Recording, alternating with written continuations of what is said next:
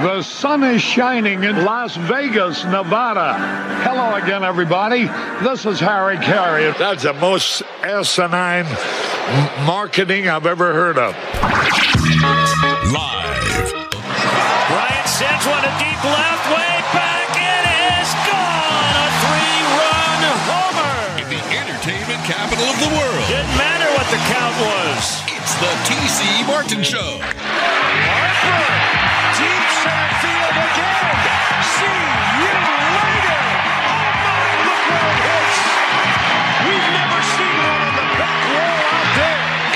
to get your daily prescription from the doctor. Oh my goodness. That's the longest home run to center field we have seen in this ballpark. TC Martin.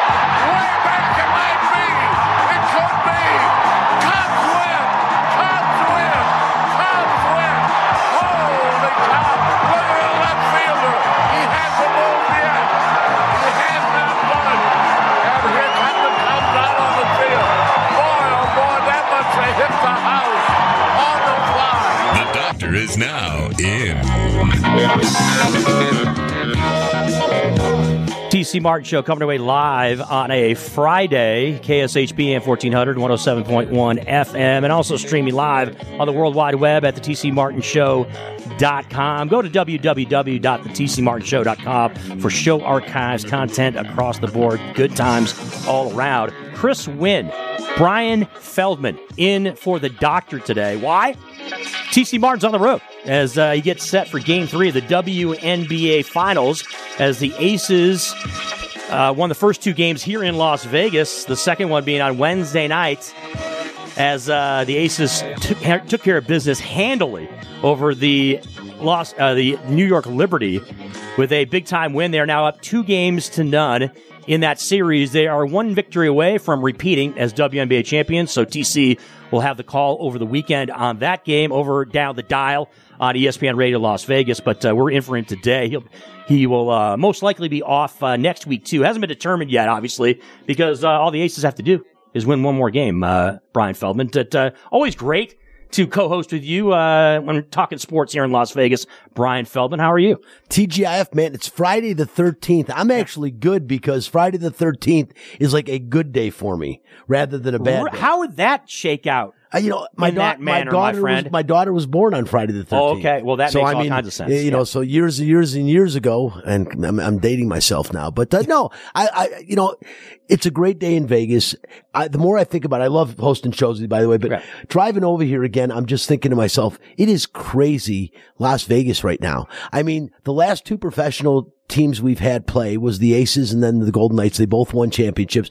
The Aces could win it again. So Vegas goes from no professional franchises to in one year, three in like a year and a half, Chris. It's pretty cool, man. The only thing is the Raiders are going to screw us because they're not going to win the Super Bowl. We're not- we're not right? talking And, about the uh, Raiders right yeah, now. but no, but I'm saying we're saying as a city, as, a city of champions, Bryan Feldman. They're not. It's not. They're not. They're not holding up their. They're not holding up their end of the bargain. They're not. But it is still the NFL. They're so not cool going. They're not going to participate in the Super Bowl, but they are going to host it. That- so that I is mean, true. I mean, how cool So is that? That makes up for it, right? Almost, It does. almost, Absolutely. I mean, we got F one coming here in a week. We've No got doubt. we've got Yeah. NASCAR going on this weekend. You know, it- eventually the A's going to be here. The. Aviators. This is becoming. I don't want to say a sports mecca. That's a little bit overblown, Chris. I mean, we're getting a little ahead of ourselves, but it is definitely becoming a sports town. That we can say we've got the population now, and you know, considering you know years ago, no one ever thought there would be a, a sports team in Vegas simply because it's the gambling mecca of the world, and it was a big no-no forever. I mean, you've got players that are not in their prospective Hall of Fames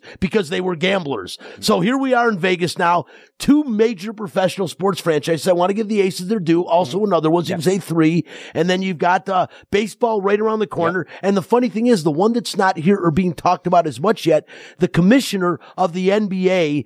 Uh, by the way, Adam Silver probably likes Vegas more than any of the other commissioners, and they're not here yet. So you know it's a given that it's only a matter of time before we get an NBA franchise starting to talk Vegas as well. Yeah, TC talked with Paul McKeskey earlier in the week. I talked to Paul yesterday on uh, Shap show about this prospect of an NBA franchise coming here. And I got to be honest, Bryan, and uh, we can we can maybe uh, have a, have a comment on, or two on this.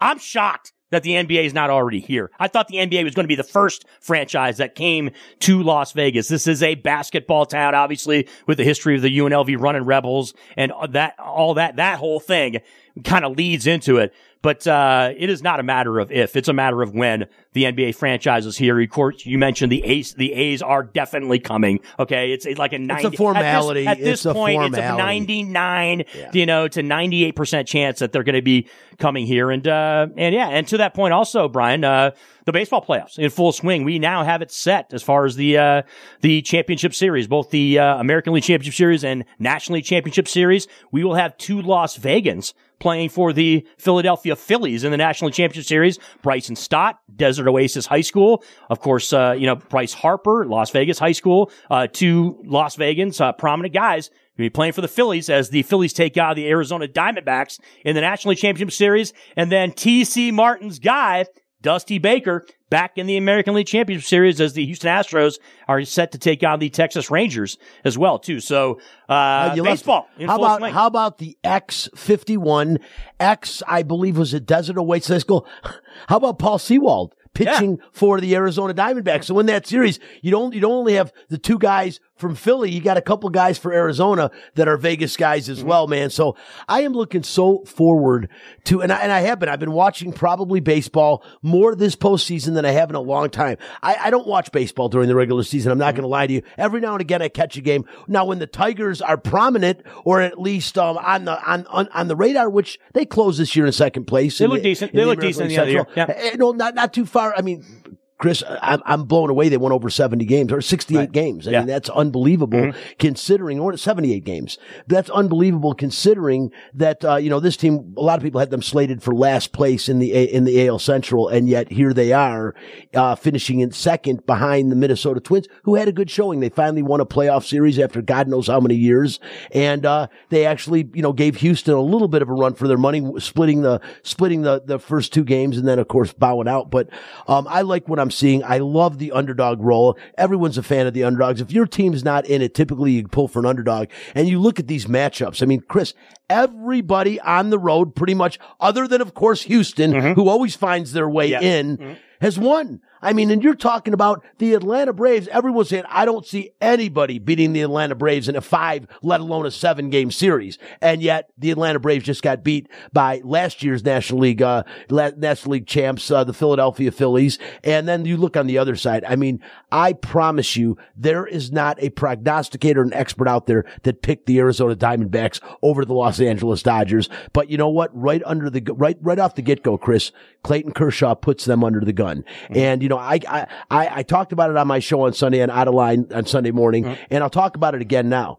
Clayton Kershaw is going to be in the Hall of Fame. Matter of fact, he will be a first ballot Hall of Famer. Absolutely. He is one of the best pitchers the law that's ever put on a Los Angeles Dodgers jersey, and yet he is absolutely, and I'm just going to say it flat out, let's not put any punches. He sucks in the postseason. It's just that simple. I mean, one postseason he played well in, and that was the year of the pandemic when they only had a 60 game regular season. Kershaw's always great in the middle of the campaign. You talk about mid July, he's pitching his best ball. He wears down, especially now that he gets older. The curveball used to be dominating not dominating anymore. He he could rely on that to help strike people out. That fastball is three to four miles an hour per hour slower than it was before. He doesn't have the same juice. And when he wears down at the end of the season now, we really see what happens. And my God, that first game, uh, granted, all you got to do is get into Kershaw's melon because the first, I can't remember, he hit the fly ball out to left field and the guy dropped it mm-hmm. p- simply. And you saw Kershaw pound his glove, say a few superlatives to himself, and you knew, oh no, here it goes. And the floodgates open from that point forward. Six runs. He's off the mound in a third of an inning. Unbelievable, Chris. And I don't see it getting any better for Kershaw in the future as he gets older next year. I don't know what happens to him. That's a topic for another show. But the, but the position is Clayton Kershaw, man. I mean, would you say he's a Hall of Famer and yet disappointing career? I mean, do you say that? How do you, how do you put in perspective when this guy in the It, postseason? it, it, I, I- you know what it reminds me of, Bryan? It kind of kind of goes down the lines of Mike Trout, right? I think about Mike Trout in that what could have been if he actually went to a franchise that had success in the postseason, right? Mike Trout going to go down as one of the greatest players of all time. Without question, is going to be again like Clayton Kershaw, a first ballot Hall of Famer. Well, his team's got to get in the postseason. Yeah, but but, but twice. postseason success, there's been none. There's been absolutely none, right? You think about the Angels and postseason success, you're going back to 2002, obviously, right? Against the Giants. So I, I, I kind of think of it along the same lines as him as far as an everyday player, right? As opposed to a pitcher. To your point, Bryan, that you brought up though, about the Houston Astros, right? The only division winner to advance. Baseball fans and talking heads in baseball and those of us in the sports media very surprised that teams like the Atlanta Braves, like the Baltimore Orioles, are still not in the postseason. And Bryan, this leads to the debate, I'll call it, or the kind of beef that people have with baseball and how they conduct their playoffs now, man. Because you think about it, it kind of uh, makes the 162 game season not seem like or mean a whole much, a whole lot when you've got the teams that are the worst teams that are in the playoffs advancing in the playoffs and the teams that were, you know, electrifying and solid throughout the entire regular season, you know, now knocked out and, and going home and making tea times, brother, you know? So, uh, d- does there lead any credence to that, Bryan Feldman? When you think about, uh, you know, hey, it's a, uh, it's, you know, it's a long regular season and now you got, uh, you know, teams that were, uh, that, uh, I want, I don't want to say snuck into the postseason, but they were not the better teams in the postseason advancing. It's always been, in my opinion, baseball's always been too long of a season.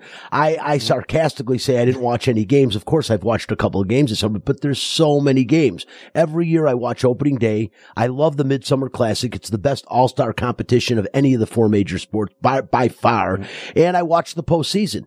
And I'm happy that the postseason now consists of more teams. I used to think it was so unfair to play 162 games, two teams from each league get in, and then it's a five game series in the playoffs and a seven game series in the World Series. I always thought that was ridiculous. I'm glad they have stepped it up. But yeah, Chris, this is shocking. I mean, it's really shocking when you look at the top five seeds throughout the season. You have three teams that won over 100 games. Let me tell you something. You know how hard it is to win 100 games in a regular season, in a 162 game season? Ridiculous.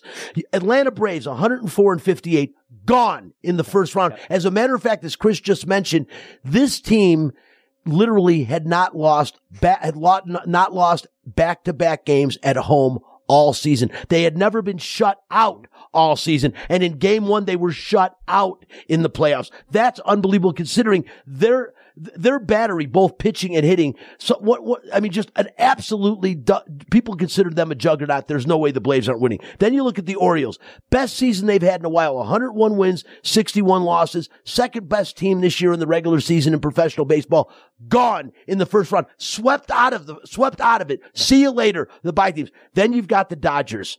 A lot of people around here, big time Dodgers fans. You can't really say anything bad about the Dodgers or people look at you funny. I mean, cause it's, it's, it's almost a Dodgers town here when I'm realizing when it comes to baseball.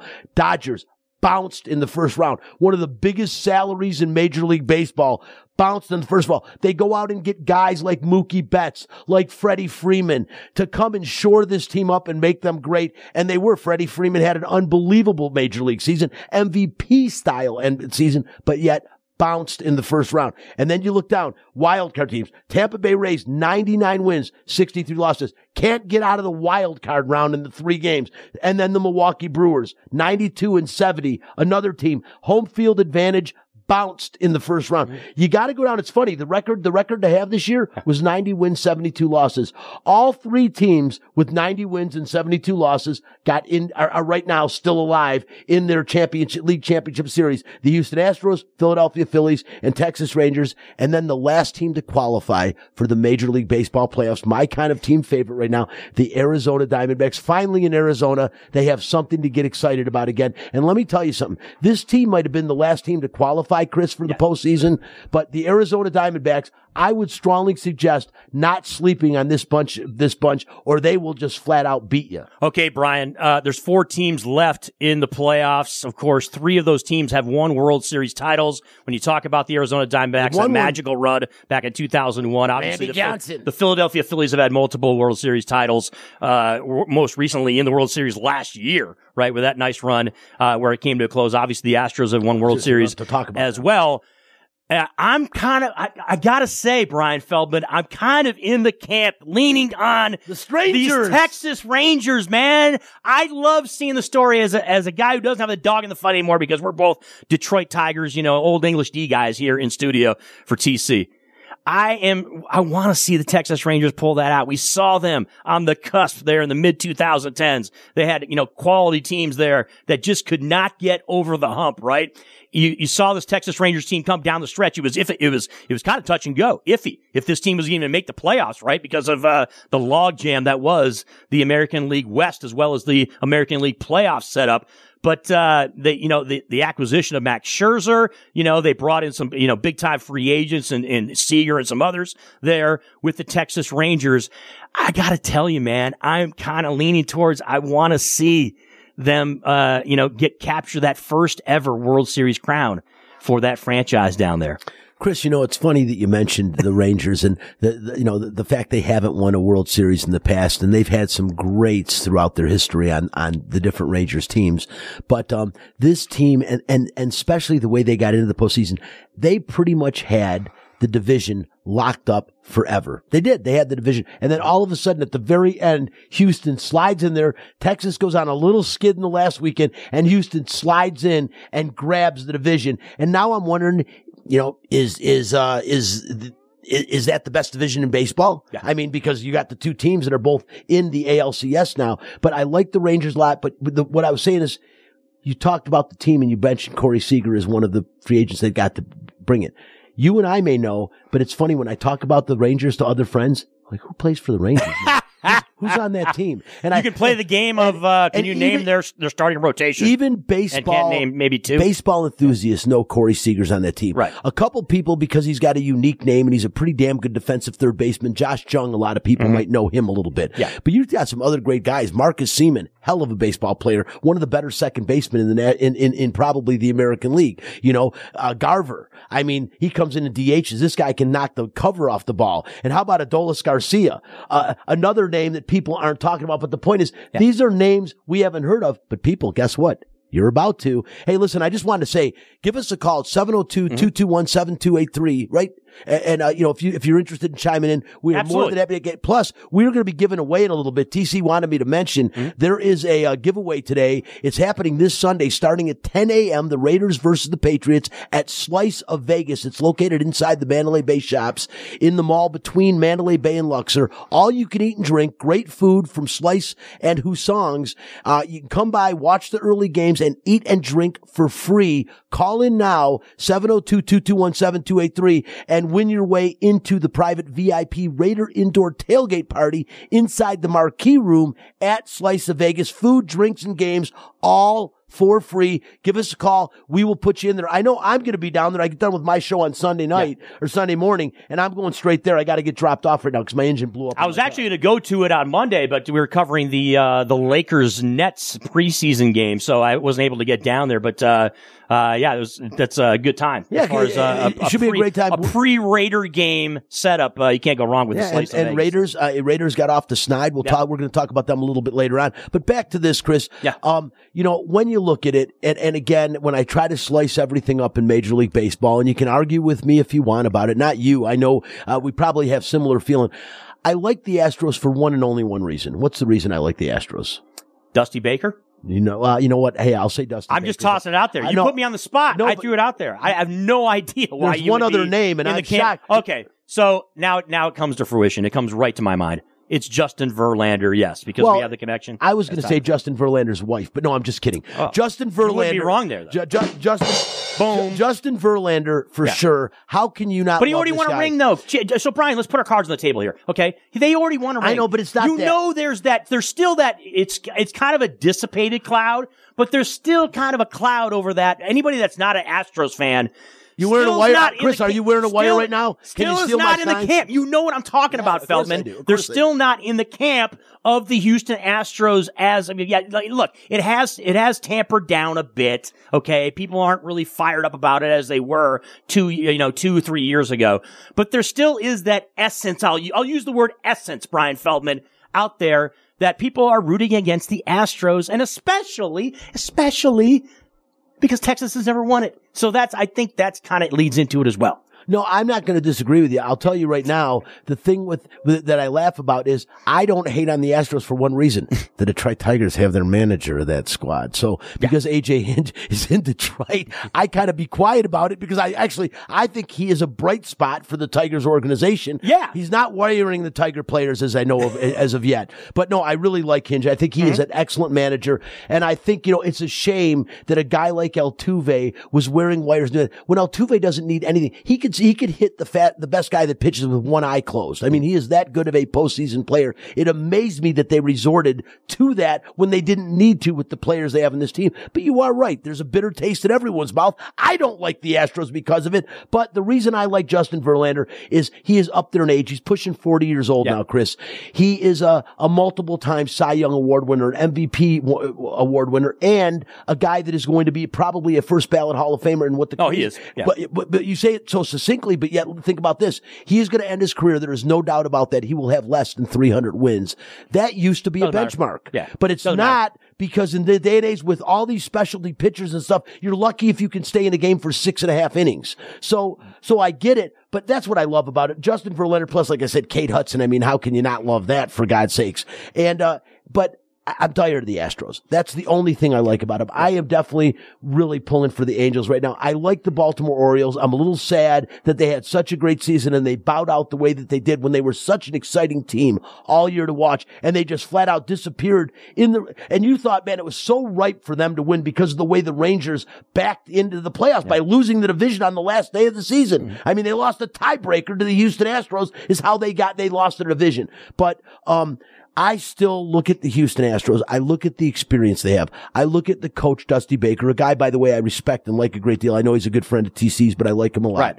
Um, and I like their, their makeup. This team just has chemistry. They've had chemistry for years. And like I said, that little guy, Jose, Jose Altuve, is one of the best postseason players in, in modern, in modern times. I Yeah, he and, and if, if we're talking reality, we're talking about facts. Okay, this Houston Astros team, especially from an And off- Bregman, I when you look at when you look at their offensive lineup, right, Bryan? You're talking about a team when they're clicking on all cylinders. It's as good as any in baseball Mm-hmm. offensively. This is a team that's going to be very difficult for that uh, for that Texas Rangers pitching staff to No deal doubt. with. So right now you're looking at the Astros, and uh, I don't have the numbers in front of me, but I expect the Astros are probably a short favorite to win Well, that uh, series They are The over Ast- Texas. The Astros, I believe. You know, it's Yeah. funny. Um, th- that that Philadelphia, I believe, is was like favored to win the World Series now, which was just kind mm. of humorous that I thought. But I, the Astros are still a team that people are going to be fear, Chris. They're going to be worried about them. This team shows up in the postseason every single year, and they're a team that makes a run, and that's what ends up happening. I like them to win the World Series. As far as if I had to predict, I would say I like them to win the World Series. Sorry, TC. Sorry, Dusty. I don't want them to win the World Series.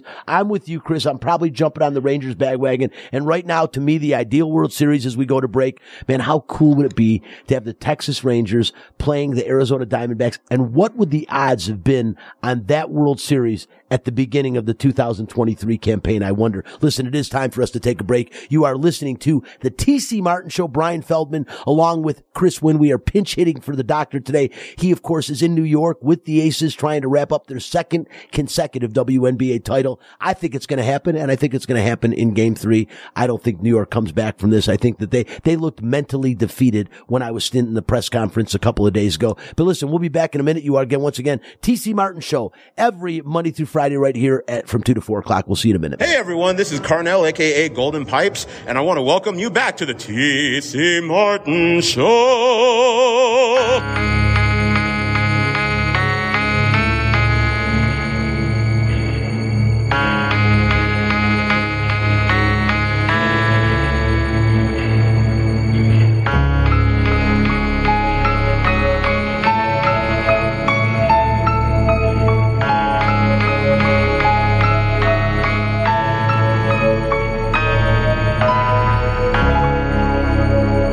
TC Martin Show coming away live on a Friday. The 13th. Numchuck always looking out for our Detroit guys, Chris Winn and Bryan Feldman. You just feel tired. In for the doctor today, who's on the road in the Big Apple. Feel like you want to just give up. And we'll be doing game three of the WNBA Finals over the weekend. By the way, TC will be joining the show at the 3 o'clock hour to talk uh, a little preview action of Aces Liberty. Also in the 3 o'clock hour, Dave Goucher is going to join us voice of the Vegas Golden Knights, who have back-to-back four-to-one victories to start the season. First in the season opener against Seattle, then they knock off the San I Jose would say Sharks. he's the face. Wouldn't Dan game D'Uva be the voice and Dave Dan Goucher D'Uva's the be voice. face? Dave Goucher, the TV voice of Scripps Sports now, formerly of AT&T Sportsnet, now Scripps Sports. So, yeah, but they're both, but, but Feldman, they're both voices, right? Basically. And uh, a lot of great stories from both Dan D'Uva as well as Dave Goucher. So Dave will join us in the three o'clock hour as well too to break down all things VGK as they get set for uh, a weekend game tomorrow night here at T-Mobile Arena. Got a chance to break down some of the Major League Baseball playoffs in the first segment. Now get a chance to talk uh, Little Raiders as uh, they hosted the Green Bay Packers on Monday. Get the win, snap that losing streak, Bryan Feldman. And uh, you were there, cover the game in person for Monday Night Football. Quite a spectacle there, right? For Monday Night Football, got a chance to see, uh, you know, Jack Eichel and the VGKers Yeah. there uh, getting honored at halftime. I saw the halftime interview, Jack Eichel, by the way, too, with the Stanley Cup up there. That's uh, that was, dude. Jack Eichel's just great at that kind of stuff. I mean, that's just kind of his his uh, his uh, window is uh, getting a chance to kind of promote uh, and be uh, the face of that team. So that was great to see that. But uh, you got a chance to uh, to talk to one of the prominent members of the uh, Las Vegas Raiders. Yeah, you know, Monday Night Football at Allegiant Stadium. There's nothing like Monday Night Football in general. You know, one of the what, absolutely an icon in American sports since the '70s, and um, you know.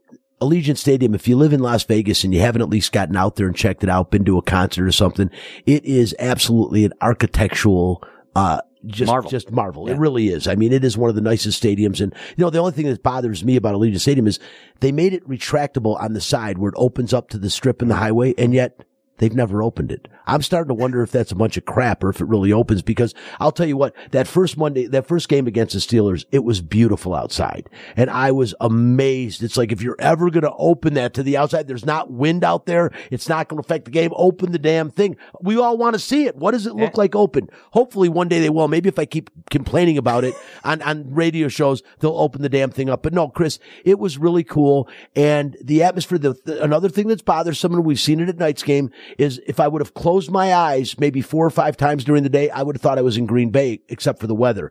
Uh, that bothers me. Yeah. It bothers me that so many people from other teams come in and a lot of people that own Raiders tickets are selling them to Green Bay fans. Now you can't stop that. That, that's just part of the way that it is. But the bothersome is, is that's telling the Raiders, we're not interested in your product. You guys aren't good enough for us to be interested. So a lot of people sell their tickets. Well, I'll bounce this off you though, Feldman. There is, there is. I will say this: it was the first game ever that the Packers have played here. So there's going to be that element, right, for the first four, five, six years. In some cases, eight years, right? Because our team, Bryan, the Detroit Lions, will not be here. We have Our not Detroit yet. Lions fan You know what I'm saying, though, and, all- and I know it, all, all the listeners out there are like it all comes back to Detroit for you guys, eh? No, Always. I'm trying to make a point here.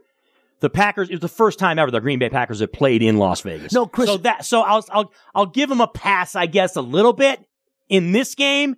That it, that that that was a reason why it was probably 60-40 Green Bay Packer fans to to Raider fans. I would say more like 65, 35. It was, it, it was loud. But Chris, my, the, my point is Mm-hmm. Detroit Lions fans, okay, right now we're happy. A lot of people are celebrating out there prematurely, but, but hey, I will say this about the Detroit Lions, and I'm sorry if I'm going down that road again. Cumulatively, this is the best Detroit Lions fan I have seen in my lifetime to this point, Team, And that's yeah. crazy. Now, have they had better players? Of course. This team does not have a Barry Sanders. This team does not have a Calvin Johnson, but they have very comparable skilled players in skilled positions and the best offensive line I think I've ever seen for the Lions. I know they had a really good one back in 91, back when they had Lomas Brown and Kevin Glover and Eric Andolsek. They were really good. Okay. But this offensive line has the potential to be great. Penei Sewell might be, Chris, one of the greatest offensive linemen I've ever seen. And he's only in what his third season in the NFL. It scares me to think of the upside of his team. But my point is on the Lions and the Packers. The Packers fans, yes, it's the first time they're in Allegiant Stadium. Yes, we're good fans. Yeah. What are you coming here for? You guys aren't going to do crap this year. The Lions fans, if we were lousy, we wouldn't come to here to watch the game. We would, we might come to Vegas, but we're going to be out doing things. We're not going to waste our time at the stadium watching a garbage football team. And I'm sorry, Green Bay, garbage.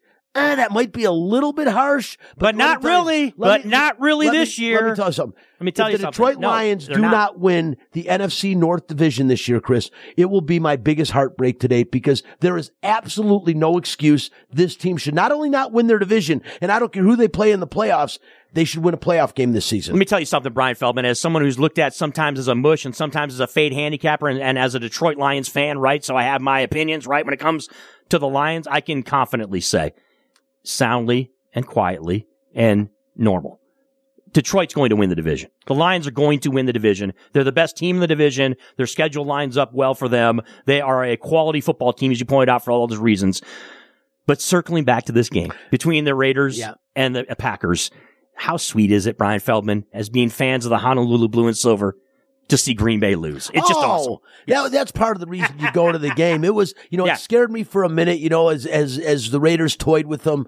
Um, it was nice to see Jimmy G and these guys get Mm-hmm. a win. It was nice to go in the locker room and see just a half a smile on Josh Jacobs' face because they have been pretty bitter this year, and ju- it's just been justifiable their bitterness. Um, I think the team has been mishandled by the coaching staff. I think that, that they have mismanaged the clock. Now Spencer argued with me and Spencer's a much bigger Raiders fan and he is a walking Raiders encyclopedia and the Wiz argued with me that mm-hmm. he, he thinks I'm being a little bit harsh on Josh McDaniel. I'll say the jury's out. I don't think he should be fired this year yet. I think he should be given this season, but the bottom line is I need to see this team improving. I need to see them coached right. I need to see them making right decision, not calling timeouts at inopportune times and 100% not making stupid plays and being aggressive enough because again, the worst coaching t- decision I have seen this year, and I've probably watched maybe 20 games of football with what I've recorded so far, the worst coaching ch- decision by far was when, when they, the, they were in the, the, what, what game was it? The, uh, the Pittsburgh game. The Pittsburgh game Pittsburgh where game. the call on fourth, Fourth down. yes. First of all, they got a first down. They got a reprieve and they Mm-hmm. got to move the ball up. They were inside of the 10 yard line. It was fourth down and they were eight points down and there was about less than three minutes to go in the football game. At that point in time, you have to go for the touchdown because if you, if you get the field goal, you still need a touchdown. And if you don't get the touchdown, you still need a touchdown. The only difference is, yeah, you got to convert a two point conversion. But what is the difference with that amount of time? And plus you're guaranteed if you don't make it, you pin them inside of the 10 yard line and then you're going to rely on your defense. When I asked Josh Jacobs about that, he literally said to me, I go, you know, you feel? All he did is he looked at me, rolled his eyes and said, I, I I guess we were relying on our defense. He knew damn well he wanted to go for that, but turn things around. They go forward. They get off the snide. They played decently in LA. And now they come home and they get what they, what was uh, to me a must win against the Green Bay Packers. And after the game, there's always mosh pits in the, uh, in the, in the game. And after the game, um, I got a chance to talk to a guy with one of the best names in the National Football League. He is the devil, the divine devil known as Divine Deablo. And this is how that went. Divine Deablo, first win of the year at Allegiant Stadium, man. How big was this for you guys? It was huge, man. We needed that. Uh, I won't say boost of confidence, but we needed this for the team, and um, we practiced hard this week, so we expected it. Talk about defensively. Yours, Locker made two down. Spillane gets an interception. He gave the credit to Marcus Peters, saying he knew he couldn't get it, so he tipped it up, knowing somebody behind him would get it. That's pretty cool. That, that is pretty cool. Rob is a great guy. He'll give everybody else the credit for himself, but he played an amazing game, and two interceptions. That speaks for itself. Talk about the overall thing. Monday Night Football, you guys are down. You hang in there. That missed field goal, you still didn't go down. You, you knew you had to shore it up on defense, and you did the job. Yes, sir. As a defense, we knew we had to, um, you know, just buckle up and come to play. Uh, we kept saying it's our time. We wanted to reset every series, good or bad, and that's what we did. It's crazy how long you guys have been away from Allegiant Stadium, you know, even from the preseason. Now you get back to back games. Is it nice to know you got another one at home next week to maybe follow this one up? Yes, sir. It's amazing, and um, the, the fans showed out today, and hopefully show out next week. What is it going to take for this team now to get a winning streak consistently? You win a game, a big game on Monday night, but now you guys got to go forward. It's one and done and move forward. Like you said, uh, consistency. We just got to be consistent with it. Uh, we got to play good in all phases, special teams, offense, and defense. As long as we play as a team, I think we'll be fine. Last question. Character of this team, how would you define it? Character of this team? Hungry. Uh, we'll always fight, no matter what. Appreciate you. Thank you. Hungary's always good. Hungary from the Hokie man out of Virginia Tech, and uh, I like Divine Deablo. You know, Yeah. I liked him last year, Chris. He's a guy that when you watch him play, it seems like his motor's always running. He's one of those linebackers that that is involved. He gets involved. Spillane played well, two interceptions in that game against Green Bay, and he gave credit. You know, he he wouldn't take credit. He gave credit to Marcus Peters for tipping the ball up, and then he got it. I liked what I saw out of the Raiders as far as getting the win. I like the locker room. I like some of the players. Um, and I know you've got a take on what what what the Wiz said, and I do want to hear that because you know I still feel like I said I just don't think Josh McDaniels is the guy for the job. And one of the things you saw in Sunday's paper, if you got a chance to see the special Raiders section, you know they talked about coming to town. Obviously, was uh, the Raiders ex coach that was uh, our inter guy Rich Bisaccia, who is now the special teams coach and the assistant head coach for the Green Bay Packers. And a lot of play, Raiders players chimed in about Rich Bisaccia. Two very prominent ones in in Josh Jacobs, and then you also had Max Crosby. And Max says, "I talk to I talk to Rich Bisaccia every week. I love him. He's like family." And these guys were just talking about how much they miss him and what a great guy he was. You don't do that when the guy's coming to town when your coach is on the hot seat, unless you don't like your coach, Chris.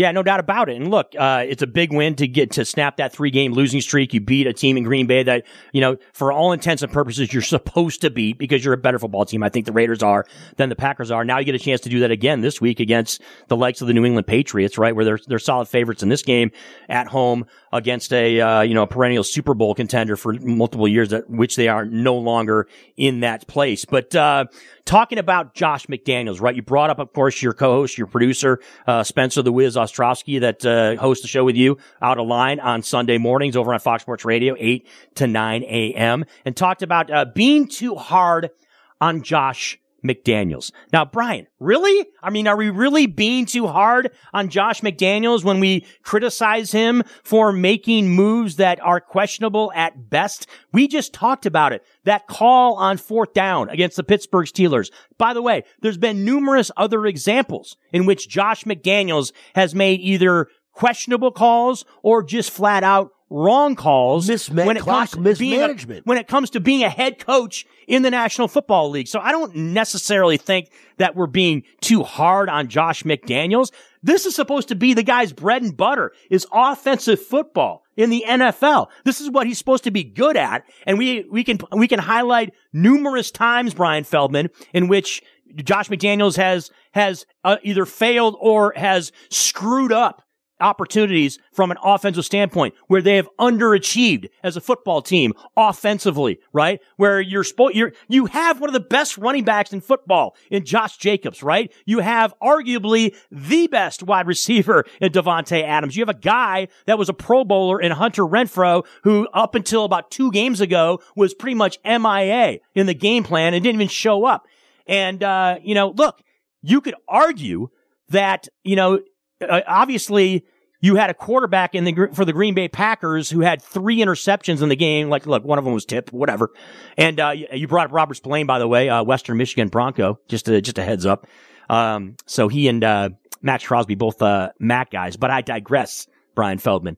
Uh, you could argue the defense won that football game for them last week, not their offense, right? They won the game 17 to 14, but it wasn't like the offense was ultra explosive. Nobody's looking at Jimmy Garoppolo right now and saying, "Oh my God, this guy's lighting the world on fire." With, with offensive stats. So to circle back, I mean, Josh McDaniels, I think a lot of the criticism is absolutely justified when it comes to him as a head coach in this league. We saw what happened to Denver. We don't need to reiterate over that and we see what's happened here in Vegas. And yes, it's it's been a relatively short period of time, but it's still, I think, uh, fair game to criticize him when it comes to his coaching decisions as the head coach of the Las Vegas Raiders. We all know Bill Belichick's disciples do not do that well. They're not out there writing any kind of New Testaments, okay? His disciples kind of Right. fail.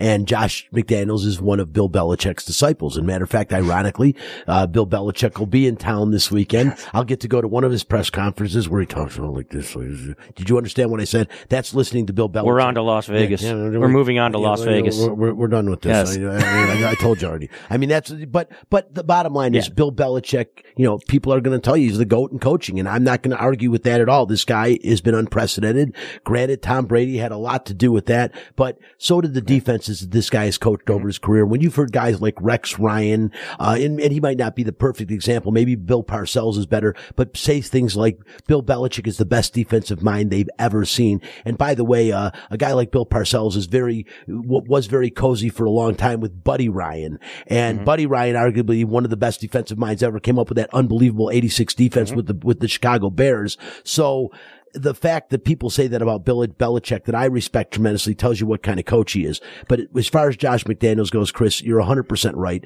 This guy does deserve to be on the hot seat. There are so many times when you see him on the sidelines or even in the press conferences after the games and he's staring off into space like the old proverbial deer in headlights. And I don't want to say he's a bad coach. I want to say the jury's still out. And yes, I believe he deserves the rest of the season, but I need to see this team more cohesive by the end of the season. I need this team to properly be using their timeouts. I need to see this team maybe with a tad more aggressiveness at times and maybe a tad less aggressiveness at other times. That's what a good coach does. He does all the things I just mentioned. When you're, and when you're talking about this team right now, even talking about the quarterback situation, he went all in on Jimmy Garoppolo when he shipped Derek Carr off to New Orleans. Mm-hmm. Jimmy Garoppolo was his guy. Well, you know, you're banking on a guy that throughout his career has thrown some very inopportune interceptions. Jimmy G is usually good for one of those a game. That's what you're going to get with Jimmy G. But then I ask you, Chris, you know, in, in the, in the, um, in the game against Pittsburgh, we knew Jimmy Garoppolo wasn't going to play. He was in concussion protocol.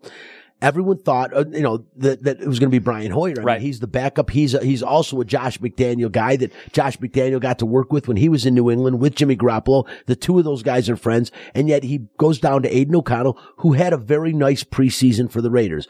Earned himself a spot on the team, not even on the practice squad. This guy dresses every week. So usually you'll see the third quarterback on the practice squad. They put him down. They, they, he's on the sidelines.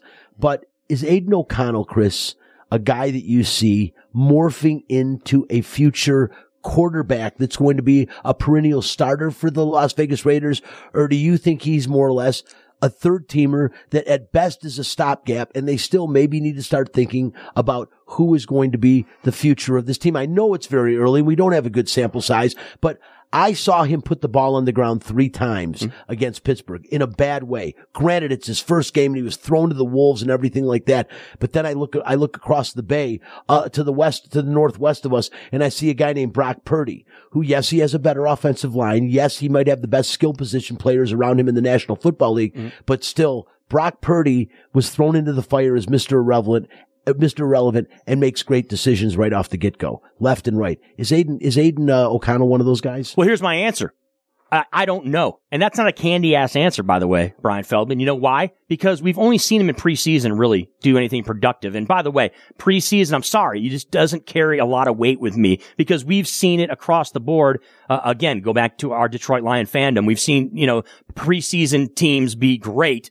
Players play great in preseason. They don't even sniff the regular season. They never even make the roster or they never even get a shot, especially when we talk about quarterbacks. They don't even make the league. They don't even play in any meaningful regular season games. So it's the jury is still way out on Aidan O'Connell. I thought the reason to start him instead of instead of Brian Hoyer was a decision made by Josh McDaniels that was kind of along the lines of we we love what we've just most recently seen have success, right? We saw Aidan O'Connell play well in the preseason, so the idea is that okay, maybe let's give him a shot. We know what Brian Hoyer is. We know what Brian Hoyer brings to the table. And so let's give this kid a shot. They gave him a shot and he didn't come through in his first game. And so, uh, again, we just don't know yet what's going to happen. With respect to this Raider team, though, Bryan, um, they we're we're gonna the rubber's gonna meet the road because you're gonna see them play the they're gonna they're they're a short favorite against the Patriots coming up this week. They're a three point favorite in this game. You could argue in four of the next five games they're going to be favorite. I mean, not you, you cannot argue that is the case. Uh, they haven't put up a line yet for that Jets game after uh, the Giants game where they play back to back New York teams, but they're favored in this game against the Patriots. They're favored in Chicago next week against the Bears, a short favorite, one point favorite in that game. Uh, they are dogs on Monday night against our Detroit Lions, where they uh, are six and a half point dogs in that one on the consensus line. And then they're favorites against the Giants back here at Allegiant Stadium, and then uh, the Jets game's still off the board, and then they're they're big dogs against the Dolphins. The point being is that they should they should win four out of the five next games. They should. They're better a football team than all these teams are playing that they're favored over. Uh, I don't think they're winning the Detroit game, but the point my point is is that um, you, you know you got to win these games that you're supposed to win. They win four and of the next especially five, if, Chris, if you want to be Josh McDaniels, you want to be the coach that's ex- the coach that maybe could be going places here in Vegas as a head coach in the NFL. You got to go four and one in these next five games, uh, just because of the schedule and just because of the expectations you have as a coach here in Vegas. Yeah, I would say that, Chris. I, I the, the, you look at the next, the next, the next handful of games, Mm-hmm. and they are completely all winnable. And as you said, the Raiders should be favored in all of them. Talking about Aidan O'Connell, what does he mean to this team? What's he going to be? Well, eh, put it this way: he left Purdue. Purdue is hosting Ohio State. Now, Ohio Mm-hmm. State's a much better game than Purdue, but they're almost twenty point underdogs at home. If you're, I promise you, if Aidan O'Connell was still with Purdue, they would be maybe about a six and a half to a seven point underdog at home. That's the difference that he makes. I mean, he was a great college quarterback. I, I don't know, and I, and I agree, the jury is still out on him. Um, as far as this team goes in winning four of the next five games, like you said, in theory they should. I don't see that happening.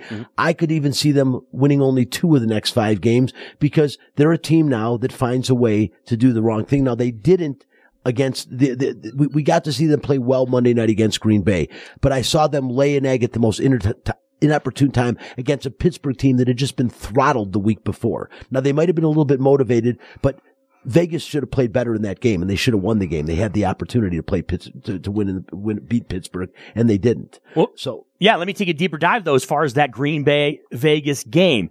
I mentioned earlier in the show, they had three interceptions in the game, the Raiders, right? Still only won the game by four points. And oh, by the way, the Packers had a chance to, to win the game at the end of the game. So again, we shouldn't be sitting back. If you're not all, you know, deep into Raider Nation, if you're not silver and black through and through, if you're not a Raider fan like you and I are not, we're not Raider fans necessarily. We can take a step back and take a look at it objectively, right? And have an opinion. It was a win, but it wasn't a great win. You know, I'm not going to sit Raider back and fan- say, oh yeah, it, it was so, you know, I mean, you guys really checked all the boxes as far as going out there and taking out the Green Bay Packers. I'm not going to go that route, that route, but I'm going to say, hey, you, you, you pulled it, you, you, uh, you did what you had to do at home. You knocked off a team that you're better than. The Packers, as you pointed out also, are not a great team this year. And, uh, you, you, you, you, you checked all the boxes and were able to get that W. That's it.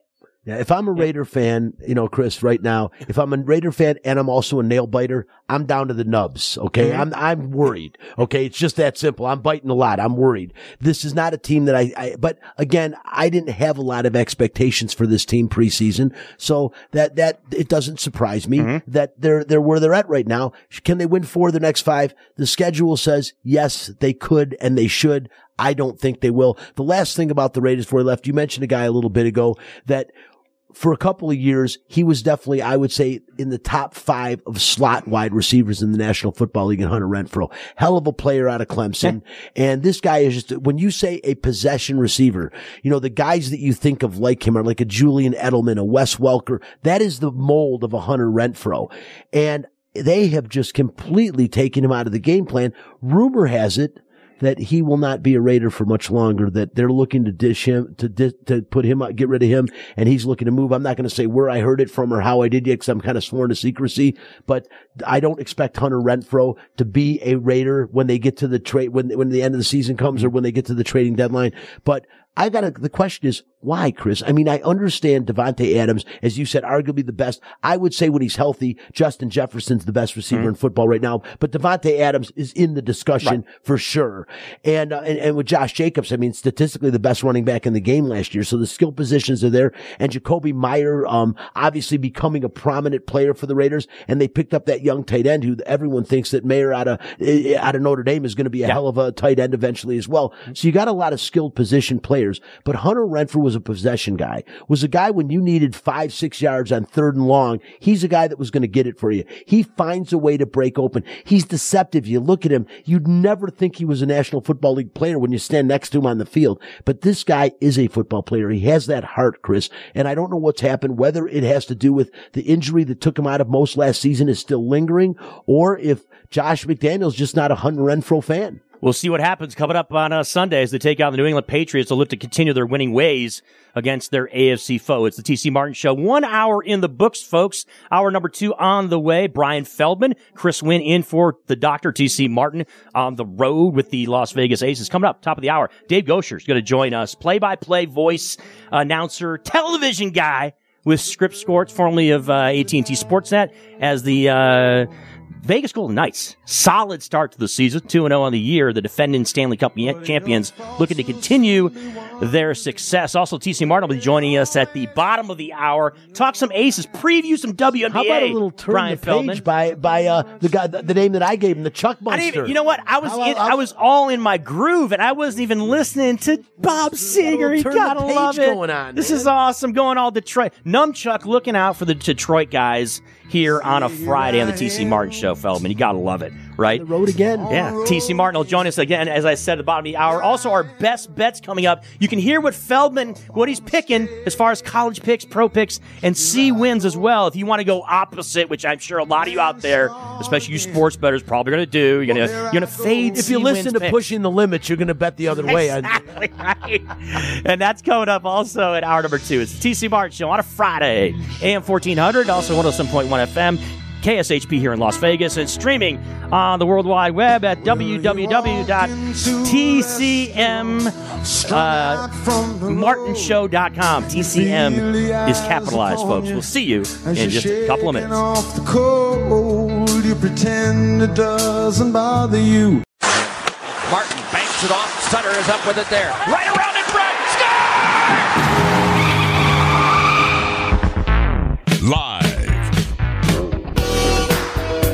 In the entertainment capital of the world, Leading goal scorer on the team. Drew one front. Score! it's the TC Martin Show. A tie game on the power play. Hodgson was at the front of the net. They are even. It's time to get your daily prescription from the doctor, A power play goal by the captain. TC Martin. It's brushed on back by Richard Martin. Right up front. Yager fed inside of the net. Score! Doctor is now in. The Friday edition of the TC Martin Show coming away live here, KSHP AM 1400, 107.1 FM. The doctor on the road. He's in Brooklyn getting set for the WNBA Finals Game 3.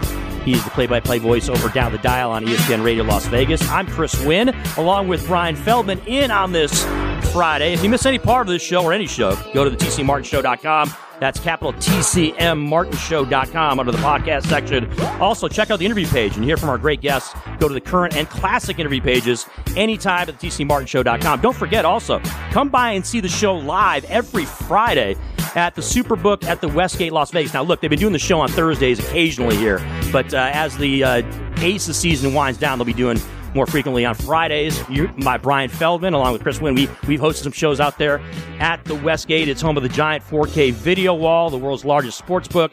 Watch all the games in comfort of a non-smoking environment. The world famous Superbook at the Westgate. Las Vegas. Bryan, always great to join you and uh, chop it up when it comes to all things sports. And of course, uh, when we're talking sports in Vegas, all things kind of lead to VGK. They do. And real quick, I just wanted to mention that uh, we're having a giveaway. The Raiders indoor tailgate party is happening this Sunday starting at 10 a.m. Raiders versus the Patriots at Slice of Vegas located inside the Mandalay Bay shops in the mall between Mandalay Bay and the Luxor. All you can eat and drink, great food from Slice and Hussong's. Come by, watch the early games and eat and drink for free. Call in right now. You can call 702-221-7283 and win your way into the private VIP Raider indoor tailgate party inside the marquee room at Slice of Vegas. Food, drinks, and all games are free. So definitely check that out. We're going to, we're going to give away a few of those right now. And as Chris just mentioned, you can't talk about Vegas. This changed Las Vegas. It changed all of us. It changed the culture of the city. And that, of course, is the Vegas Golden Knights. In the last six years, I've never seen anything like it in my life. Truly, I say that this is something you wouldn't even have put on your bucket list because the bottom line is who would think a team could go from a brand new franchise, not a displaced team that moves to another city, but a team that is literally developed from players that are considered no better than the 10th best player on their teams. and they come here with a chip on their shoulder, and look what they have done. It culminated finally in a Stanley Cup championship this last year. Other than one season, this team has been in the postseason every year, two finals appearances, and a Stanley Cup champion, and maybe one of the cool rings, coolest rings I have ever seen in my life. And what a way to start the week, right? Where Tuesday they dropped the puck at home in the first game of the season against Seattle. You've got the banner raising that went down and all the all the pageantry that was so very Vegas that went down with that. And the Golden Knights start the season off well, right? 2 0 so far, 2 4 1 wins. And joining us on the airwaves to talk about that, of course, is the uh, television play by play voice, Dave Goucher, joining us from Vegas 34 Scripps Sports. Uh, does a tremendous job on the TV side of things, covering all things VGK. Dave, we really appreciate you spending some time on a Friday. How are you doing, sir? Hey, great guys. Thanks, uh, thanks for having me. Like you said, it's been uh, what a what a week, right? Between uh, the ring ceremony for the team and Monday Night Football and a two and zero start. It's uh, what a uh, what a great start for this group coming off obviously uh, such a great achievement back in June. Yeah, so you're someone who has, you know, worked for other organizations, obviously in the NHL with the Boston Bruins prominently, of course, and uh, so you're, you've been been around situations like this. But what what do you, what was for unique for you on Tuesday, seeing how that all kind of unfolded, right? When uh, it came to uh, the, you know the fans rolling into T-Mobile Arena, and then of course uh, everything that transpired with uh, the team on the ice, and uh, how how that display went down with the slot machine on the actual ice. Yeah, the slot the slot machine was awesome. I can I can tell you the Bruins didn't have a slot machine when they raised their banner in 2011. No, they didn't do that? So it was uh no, believe it or not. But no, it was just great to be a part of it. You know, I, I think from um you know just kind of walking the gold carpet and being up on the mezzanine level to to look over Toshiba Plaza, I was Shane Hnidy and I were standing there. And I said, "Man, I every time I look at the plaza now, I think of the parade. Right? I think of the twenty thousand people in the plaza after the um, after the championship parade down Vegas Boulevard. So, yeah, I mean, you know, the Golden Knights do it right. They always seem to kind of just find a unique way to to present things, and and I thought that you know the banner raising was was no exception to that. Um, I was honored to be asked to MC the ring dinner at the Wynn on Sunday, which was the best part of that for me was seeing just the players' reactions. You know, you open that box and that ring is, you know, sitting there right in front of you. And I think for a lot of guys, some guys had an inkling what it might look like. Most, I don't think had any idea. So I think they were, they were blown away and, you know, kind of carried that into into the festivities and the opener on Tuesday night. Dave, what did you and Shane think of the rings? I mean, all the announcers got one. I mean, I don't know if you guys got the exact same ring at the players, and I've seen a lot of championship rings in my life up close. I have never quite seen anything like this where the top actually comes off and you have the rink in the stadium underneath it. One of the most spectacular things I've ever seen. And I'm not sure that any professional franchise before has given pendants to the wives of the players. I've never seen it. Maybe it's, it's a tradition. Haven't seen it before, but those are about as nice of pendants as you're ever going to see. I mean, if you didn't get rings and you got a pendant, people would probably be okay with that. Yeah, yeah, we and we haven't just to answer your question, we haven't gotten ours yet. I think we're um I think we're going to get uh, some sort of a ring next month, but that, and I've seen the pendant thing before. The pendant alone would just be unbelievable. Um, but to actually have the top of that ring come off and you could wear it as a pendant, the detail, um, the things they thought of, you know, the nine marks, if you take the top off, the nine spots on the ice where the nine shots went, came from in the clinching win against Florida. Um, you know, the, to have the six rows, six rows of diamonds for the Stanley Cup because they won the cup in their sixth year. They had six diamonds on the side, six stars on the side of that. Same thing for cup and six. Um, they had of each series on the side of the ring. So, you know, I was lucky enough to get one in Boston and, you know, that was 12 years ago. But this one is just 12 carats just blows you away. Like it's, it's everything you could have thought of. It seemed like they thought of it and, um, you know, creative team with, within the organization and without just, um, just did a terrific job. I actually just left a, uh, Shane and I were emceeing a little bit of a um, a business luncheon down on the strip, and just left a little while ago. And there were some members of our organization, including George McPhee, who who uh, great, gave a great speech today, and they all had their rings on, and it's just you know it stops people in their tracks because you you want to get the story and you want to see the detail, and I think that's just one of the one of the greatest things about this whole this whole run is you know to cap it off with a night like they had on on Sunday. No, and, and, and maybe the greatest championship ring ever, as you mentioned. I was just going to say, looking at it, I was checking it out when I was there on the opener night. They actually had a sample of it so people could see the pendant in the ring. And every single thing on the ring has meaning to it. The amount of diamonds on the front represent the number of teams in the National Hockey League. As you said, the stars on the side next to the cup represent six seasons to win the cup. Everything has significance. I've just never seen anything like it. And I'm telling you, Bill Foley and then Mark Davis, the Raiders, what, what, what he did for the Raiders and the Aces with their rings. I mean, these guys are setting a bar that a lot of under, other owners of man, we got to get those checkbooks out if we win a championship because that's what's going on here. But Dave, the magical run of this team from 2017 to now, um, I have never, as I as I as I preluded before the show, I've never seen anything like it. I wouldn't have wasted time putting something like this on a bucket list because who could even fathom something like this was possible? That you could put together an expansion team that would have this kind of immediate success, and not just success to say, hey, they're pretty good, they're over 500, they make the playoffs, but a team that immediately and throughout their tenure to this point has been able to compete for the the ultimate prize in sports, the Stanley Cup, every year. I don't think Vegas fans realize, Dave, how spoiled they actually are. Yeah, you know, if you look around the league, right, if you're a fan of the Buffalo Sabres or the Columbus Blue Jackets, or you could go right on down the list, you know, the Minnesota Wild, I mean, they've never, you know, been able to get to the point of winning a Stanley Cup or, you know, the Sabres have been to the, went to the final once. Uh, Minnesota's never got that far. Columbus has never got that far. So yeah, I, and I, I agree with you. Look, I, I don't think any of us ever in a million years would have thought it would become all this, right? I, I just quickly. Um, you know, I remember guys, I'm old enough to remember when the Ottawa Senators came into the NHL in 1992, they won 10 games. That's a long season.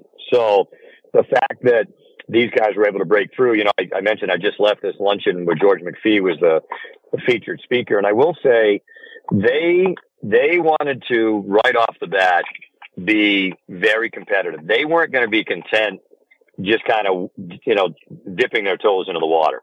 They wanted to build this to be a championship contender every year from year one. They didn't want to wait five or six years. They wanted to to build this the right way and, and build a championship team. So, you know, credit to everybody. And look, guys, it, it's that leads to hard decisions. You know, we all know they've made trades that have been unpopular. They fired two coaches, but they also just had a championship parade here in June. So, um, you know, they've been committed to that since the beginning of building a winner here. And, you know, great for all of us involved with the organization, but also for the people that, that have come to love this team so much.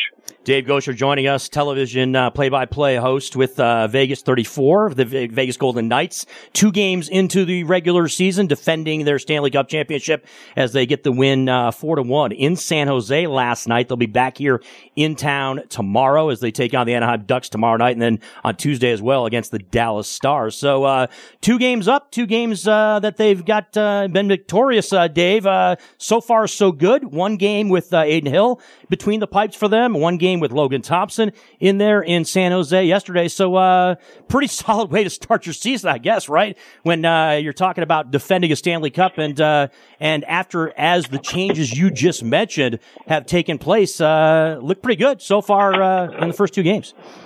Yeah, and it's always that's always kind of the, the wild card, right? I think when you I was thinking back to when the Bruins won it when I was around that team 12 years ago you know, that next, the start to that next season can be very difficult. You know, you're playing these games at the highest level possible in June. You win the ultimate prize. And the next thing you know, it's the middle of October. And I think human nature being what it is at times, it can be hard to, to generate the intensity that you need to win games. Now, that being said, it hasn't been a problem for this group. You know, I, thought it took them a little while, guys, the, the opener, and, and understandably so. I mean, the, the cup banner, the cups in the building, the video, the whole nine yards. Was that game ever going to start, um, Dave? I mean, it, it seemed yeah. like it was never going to get drop that puck they, already, they, right? yeah, when they dropped the puck at midnight, it exactly. was, uh, yeah. you know, it was, uh, once they finally got going, it, it, took them even longer to get going, but, mm-hmm uh, I thought they were pretty businesslike. I mean, you know, we as we sit here now, they've got uh, four to one wins, and they've got two two four to one wins and eight different goal scorers in the eight games. So I do think that's something they can rely uh, in the eight for you know for the eight goals. I think they can rely on on their depth, which is being tested already, right? Without Whitecloud, without Martinez, Carrier got injured, Howden suspended, Pietrangelo took a puck in the head last night, which is uh you never want to see it, let alone in a four one game with four minutes left. So um there's no question they'll hit lulls in their season, guys, but I think their depth will be a big part of them getting through that. I think they'll look for times during the year to maybe give them an extra rest, give give them some time to decompress because they really didn't have much of that this summer. Um, and it's hard, you know. You marvel at these teams like Tampa that won it back to back and went to the final three years in a row. I would say this: I think they have as good a chance of anybody, eh, you know, at least to get back there. Can they win it again? Sure. Um, that's a long way between now and June, but um, again, going back to you know the previous question, they, they have built this to be a legitimate contender every year. I think if you make the playoffs, you think you have a chance, but then you can narrow it down to even fewer teams than that that really, really have a legitimate chance, and, and obviously this team is one of them. Dave, you're somebody that made the transition from the Boston organization out here to Las Vegas. Ironically, same situation, right? With Bruce Cassidy making the transition from the Boston Bruins organization out to here to Las Vegas. I have to get your take, uh, just overall on your impressions of Bruce here as the head coach in Vegas. To me, a quick comment. I think it is a solid fit across the board. Now, myself, along with Bryan Feldman, we were both Detroit Red Wings guys, grew up in Detroit. We're, you know, we're very familiar with our franchise. So we did have an, uh, an affection for Gerard Gallant as, uh, rightfully so. And, uh, I think that he, I think he, he is a solid coach, but, uh, just your impressions of Bruce, of what he brings to the table here as the head coach for the Vegas Golden Knights. Yeah, I mean, I think probably the first thing, guys, would be accountability. You know, uh, Bruce is, um, you know, he's pretty direct and to the point. And I, you know, we noticed it last year, guys, when we were calling preseason games before last season, and there were times Jonathan Marchessault would take a seat on the bench, and Phil Kessel would take a seat on the bench. And I, I think that, you know, it's easy to grab the low hanging fruit, right, and maybe sit, you know, on the somebody on the third or fourth line. Um, that's not how he operates. And now I do think that you know, look, the team responded to that. And uh, I think guys want to be coached and, you know, they want to, they want to be held accountable. So I think that's probably the biggest piece he brought to it. I also think they, that, you know, the structure they play with, one of the reasons I, I, think they were able to kind of survive this five different goalie thing last year is they play so well defensively five on five. You know, they try to make it pretty predictable for their goalies. Don't don't put them in a tough spot. Um, and I think that that bore through as the season went on. Um, you know, they did not have. I mean, Jack Eichel's a superstar player, but you know, Jack didn't have 100 points last year. I mean, some of that was he missed time due to injury, but you know, they they did it as a complete team. I mean, they ran into Edmonton in the second round and Draisaitl and McDavid, but you know, past that, they, you know, their lack of depth cost them again. So I think that's, you know, that's an area that they rely on too. I mean, Bruce is pretty big on playing as much as you can, playing everybody. Play your four lines, play your three sets of defensemen. You know, there's times you have to shorten the bench, so be it. But, um, that's the biggest part of it. So now the test is going into a second year. Um, I think he trusts these guys a lot. Why wouldn't you? You just saw what they did in the playoffs and and, and winning the Stanley Cup. So, um, you know, and I knew Bruce a little bit from, you know, when I was in Boston, he was in the organization for a long time between Providence and Boston. And mm-hmm. my last year doing the games, um, uh, Bruce took over about three quarters of the way through the season uh, with the Bruins, and we were together a couple of months, and then I came out here. But we uh, and and and Shane played for the Bruins, so when Bruce got out here last year, we were just we just laughed. We're like, it's Boston West for God's sakes. You know what's going on here? You would you would never you would never dream it, but it's uh, it's obviously turned out great for all of us. Talking with Dave Goucher, of course, is the play-by-play television voice of the Vegas Golden Knights, Scripps Sports, Vegas 34 on Fox. Dave, a couple of people I want to ask about, a couple of names right now. Let's start with this name first, Adin Hill. Last year, when he was picked up by the Vegas Golden Knights, I remember on the show I do on Fox, I was talking with Chris Chapman, my producer, and we were having a conversation about who are the Vegas Golden Knights going to pull, pull, bring up or bring aboard after it was determined that Robin Lehner would be out for the entire season. I had brought up Adin Hill as one of the guys that made sense that they were looking to get rid of, you know, looking to move him and he would make sense as maybe a guy to come in and play behind Logan Thompson. No playoff experience either, but just a guy that seemed to fit monetarily. They bring this guy and then, and, and Chapman, I'll never forget. I just gave him crap about it. He goes, he goes to me, he goes, they don't want him. And I mean, you know, and then a week later he was on the team. He goes, well, I guess you were right. And I say, Hey, listen, I'm not going to take any credit for thinking that Adin Hill would be anything other than a backup goaltender. I would say I was dead wrong. And anyone else that's out there that says, yes, we know Adin Hill was a bit of a late bloomer at every level, but still no one could have seen this coming. And I said in game one, watching them, you know, before in the warm ups when they were getting warmed up, I said, man, How much confidence do you think is inside of Adin Hill right now? This guy is absolutely playing with house money. What he did last year was unprecedented. He definitely won the job, although we know that Bruce Cassidy is fair and he remembers Logan Thompson, the start he had the last season. For God's sakes, he was an all-star. So he's definitely going to see, see the net. But what Adin Hill did was almost as miraculous as what the Golden Knights have done over their six, now in their seventh season. This guy just basically came out of nowhere and he's only in his late twenties. He's not as old as some people think. He's a younger guy. This guy, are we watching a superstar develop here in Adin Hill, Dave? Yeah, I don't know. I mean, I, you know, will he be a guy that wins a you know a Vezina down the road? I, I'm not sure if that's the case. I got to tell you this: you know more than me because when they traded for him, I, I had to go to the hockey DB page and, and uh, who's this guy they picked up? So you know, good on you. Um, I think he's, uh, you know, he's somebody guys that last year I think kind of found his game as the season went on because he started to play more as the season went on, especially after Logan Thompson got hurt and then Hill got hurt. And then Brossoit got hurt, and then they had to go back to Hill. So, no, I, I think he's somebody though that look is still trying to said, are we? establish himself, you know, as a as a if not a number one, a one A and a one B in the league, be, you know, be it his time in Arizona or his time in San Jose. So, and and good for him to get rewarded with a good contract here in the off season. Um, I couldn't have been happier for him. He's been great to deal with over the last season, and to find his game and to be on his game in the middle of a playoff series. You know, he jumps in when Brossoit got hurt in that Edmonton series. That's not easy. You know, he hadn't he hadn't he hadn't played hadn't played a lot because Brossoit had taken over that number one role, and he's going to deal with McDavid and Draisaitl right off the bat. Um, it wasn't a problem for him. So, um, you know, and I think that's going to how to be how it goes for these guys. You know, you've got him and him and Thompson. Um, the league has really kind of turned away from playing a guy 65 games anymore. Anyways, it doesn't really seem to happen. So, yeah, you know, whether you know can Adin eventually be one of the top three goalies in the game or top five goalies in the game. I, sure, it's I think it's it's feasible because he's he's an athletic guy. You know, if you if you watch him and you see him, he's got an athletic build and he's a very athletic guy. So, um, sure, I think anything's possible when it comes to his his future, his present and his future with this team. I'm going to leave it like this food for thought. And I said it on my show at the time. I said, I look at Adin Hill and I think Adin Hill ought to pay royalties to Jonathan Quick. And people say, why do you say that? I'll go, the day they picked up Jonathan Quick at the trading deadline, Adin Hill had the best game of his career against Dallas. Do you think that at all? And I'm not asking you the question. I put this out to my audience. I said, do you think at all that might have been a correlation that Jonathan Quick comes aboard and Adin Hill says, hell, I want to be on the bench in the playoffs. I got to show these guys what I can do.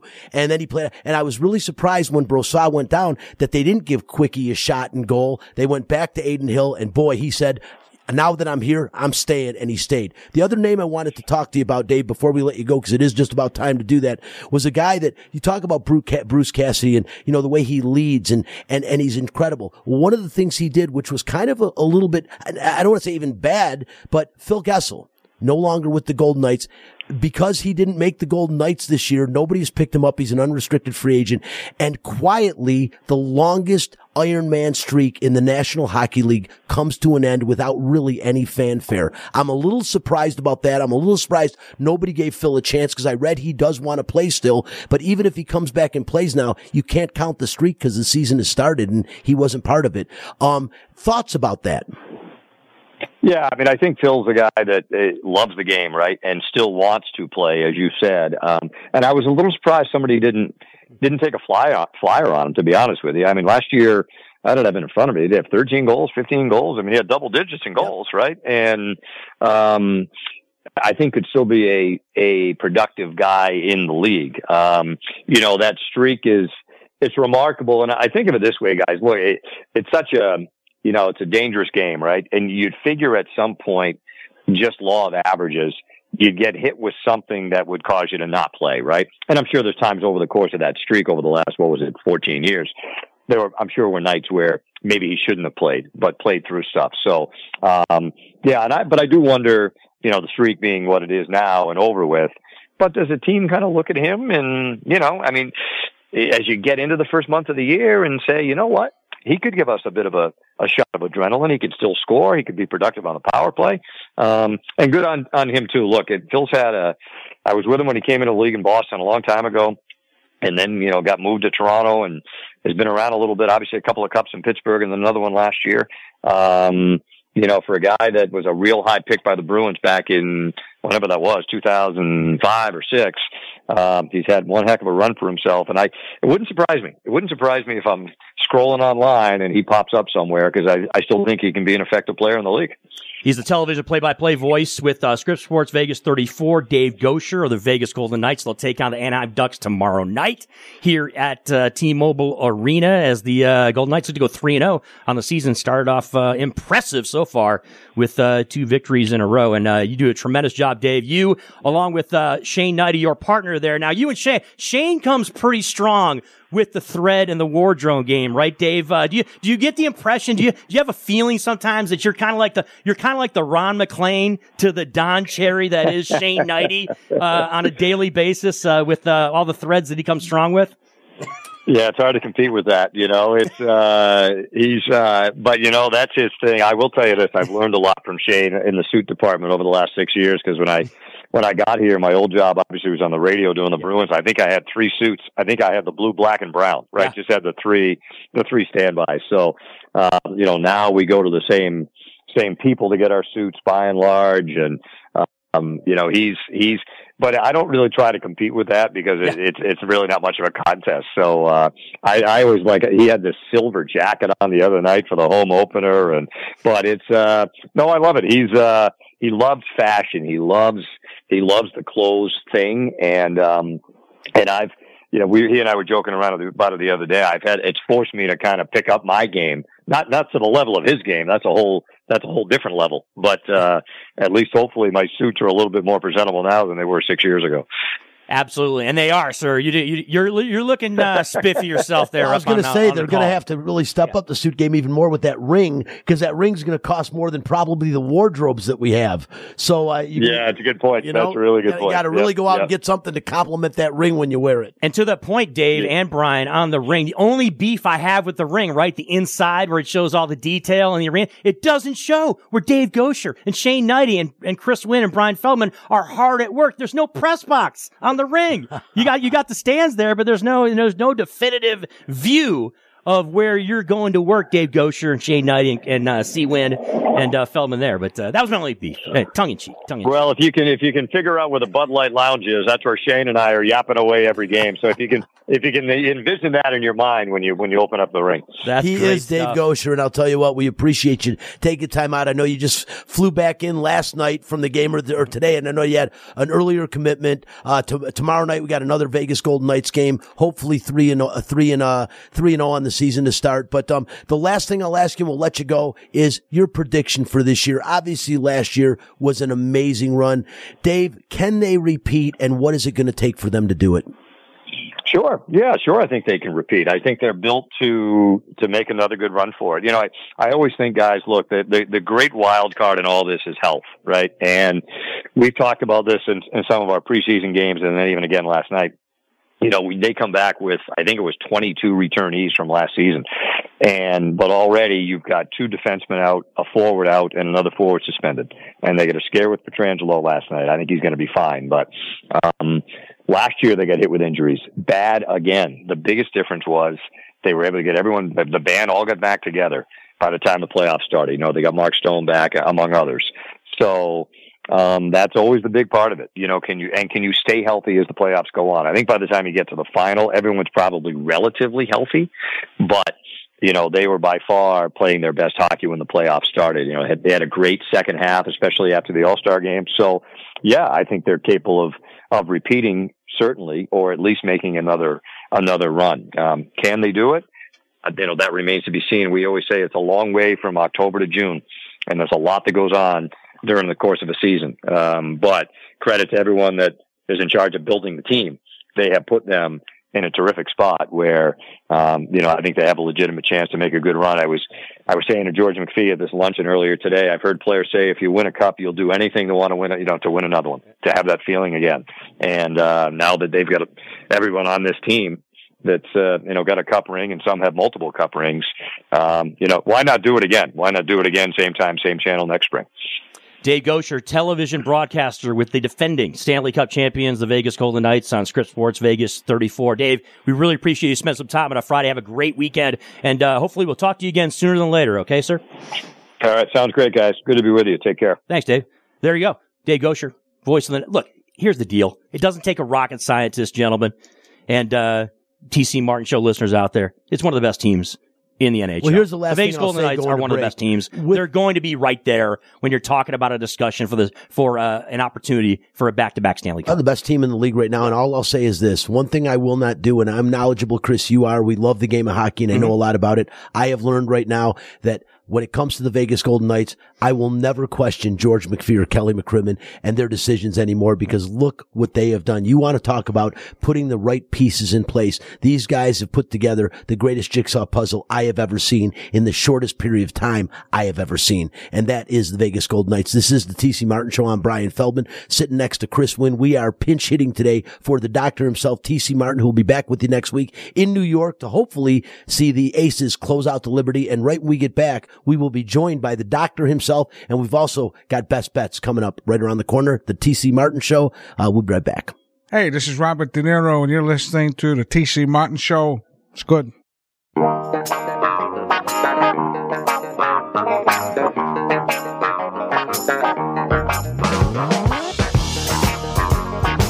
TC Martin Show strolling along on a Friday. Chris Winn, Bryan Feldman in for the doctor as we get set for another jam packed weekend of the world of sports. TC Martin, uh, we'll be back in the mix next week. We'll, we'll be able to figure out that schedule as the WNBA finals proceed. Game three tip off is coming up on Sunday. And joining us right now on the line is the host of this show, the illustrious, the talented, the play by play voice of those defending WNBA champion Las Vegas Aces. As I pointed out, they will tip off at noon on Sunday, nationally televised game. But if you're here in Vegas, you got to move on down the dial, E ESPN Las Vegas, and listen to our guy, TC Martin, here on the line with us, with Bryan Feldman, with Chris Winn. TC, what's going on, my friend? It's great for you to join us on your show, sir. It is great to join you uh, 3,000 miles away, coming to you from downtown Brooklyn, baby. Call it Crooklyn, call it Brooklyn, call it what you want. I'm going by some playground right now. I got next. I got next. There's some there's probably going. some old school ballers that are floating around our age group, TC, that are out there still hooping it up a little bit. I, I'd expect that's the case, my friend. There's no doubt. There's no doubt the you know the sun going down here, darkness setting in upon Brooklyn, the Barclay Center here.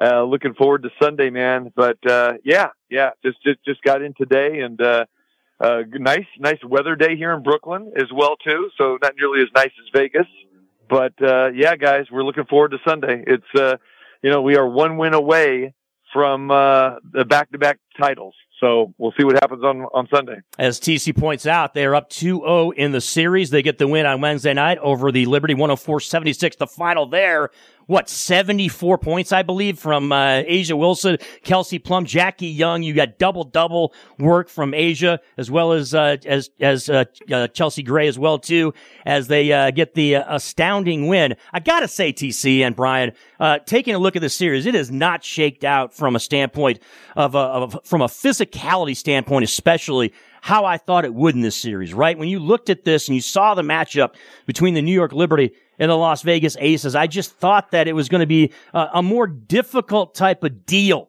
for the Aces from that standpoint, TC, when uh, we came into the series after seeing what the results were throughout the regular season between the Liberty and the Aces.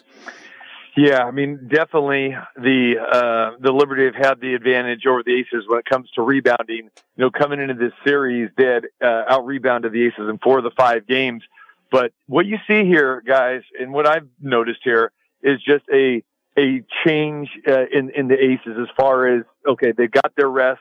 Uh, they closed the regular season, you know, with with uh, with uh, you know a few home games, and then they never had to leave the road again because they swept Chicago in two games, and then they took care of Dallas in those uh, two opening games. They only had one road game, and then they came back to to open the final. So they're well rested, they're well prepared, and they remember uh, what happened to them in most of those games against New York where they got out rebound. And believe me, during that week of practice before the finals, it was a point of emphasis for Becky Hammon. And she says, we have got to match up with them physically. Now, just like Dallas, who was the number one rebounding team, New York is right, is right behind them at number two, and the Aces are down like, like, you know, you know, fifth in the league in rebounding. Everything else, the Aces are number one in every other statistical category. But they made a point of emphasis. They are not going to get pushed around. They're going to bully the bully. And that's exactly what you saw. But, you know, really, uh, this series has kind of played out the way all the matchups in the regular season has. The home team has dominated. There has not been one close game in the, well, now what, you know, it's, uh, seven matchups that, they, that they've gone against each other. We have not, uh, uh, seen, um, you know, anything within single digits or even close. I mean, these games have been basically over uh, at the beginning of the fourth quarter. Uh, kudos to the Aces for making those adjustments and, you know, not being intimidated. They have the ultimate confidence. Uh, they're undefeated in the postseason. And you got to remember that New York lost the opening game of each of their previous series, and now they lost the first two here. So we're seeing the chemistry issues are starting to, you know, come to fruition again with New York, which they had those problems earlier on the season. And with the Aces, you're seeing the veterans, you're seeing uh, the chemistry, and you're seeing uh, their attitude that's saying no one's going to come and knock us off. They're tired of hearing about the Liberty uh, potential, you know, being the favorite in this series and the East Coast bias, everything that went down from the, you know, A'ja Wilson and not getting the MVP and finishing third.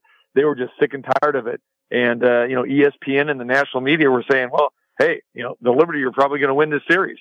And, you know, when you look at it from a betting perspective, it was basically, um, you know, uh, on the money line pick them for the series. So yeah, the, the Aces are, they've showed up. They've showed up. They've showed out. Uh, they're physical. And as we've seen, they've, uh, you know, shot the ball extremely well, 53 and 55% from the floor in the first two games. You know, TC, and the, and the one thing with the Aces, there are a lot of things. One thing they are not, based on statistics, is they are not deep. This is a team that pretty much uses six players on the floor. And if uh, Candace Parker had been healthy, I'm sure she would be seeing some action as well, especially with the size factor that the Aces have gone up against. But it is amazing when you look at the fact that you're looking at basically a six player team for the most part, that with a physical team like New York, a bigger team like New York, that this team not only hangs with them, but they can blow them out. And it says a lot for the prowess and the mental fortitude of this team. How much of this, now we know that A'ja Wilson is the force that not, doesn't just drive the Las Vegas Aces. She drives the WNBA. I'm not going to waste time going on the MVP because anyone that doesn't know that story by now probably isn't a fan of the league and realizes uh, how, Ace, how A'ja Wilson simply got shunned this year. There's no better way to put it. How much of a factor, TC, do you think that plays into not just this series, but throughout the playoffs? Because here's the one fact that there is. The Aces have not lost a game in the playoffs to this point. And yes, it's going to be a tough road to haul on Sunday because New York plays so well at home, but I could see the Aces winning that game and literally going undefeated through the playoffs. That's pretty spectacular. And does any of that play a role maybe with A'ja Wilson getting even more juiced up by the fact that she was shunned the way she was? No question. And then, you know, privately, she even said that. I mean, I remember the day that, that it came out, you know, that, uh, she didn't win it and, and she was crushed. She used the, the, the terminology that she was crushed. And she says, Hey, it is what it is. And now it's just more motivation to win another championship and maybe even an MVP. Uh, we got to see how this thing shakes out because right now the leading candidate for the MVP is Jackie Young and maybe Kelsey Plum. But you know the Aces are just doing this by committee. Uh, and let me go to your point, Bryan, regarding uh, the depth here. Everybody always thought that the depth was, go- was going to be an issue. Depth is only an issue when you get into foul trouble. And I've said this during the course of the regular season when the playoffs started. And it, when you have um, you know, your roster is shrunk anyway. I mean, every team shrinks their roster in the postseason because you're talking about a 40 minute game. All right, you still got six fouls to play with. And the Aces have never been in foul trouble. Wilson has never fouled out of a game. Uh, rarely do you see Aces players even get four, you know, in a game. So I really wasn't concerned about uh, the depth because especially with the schedule when you've got sometimes two and three days off in between games because of the ESPN and ABC television schedule. So yeah, that's that's really not that much of a concern, and the Aces have have you know put that you know to the side. But you know, yeah. So you know your your two part question there. Yes, A'ja Wilson's fueled by it. Uh, the bench really you know not not that factor uh, until there's an injury or serious foul trouble.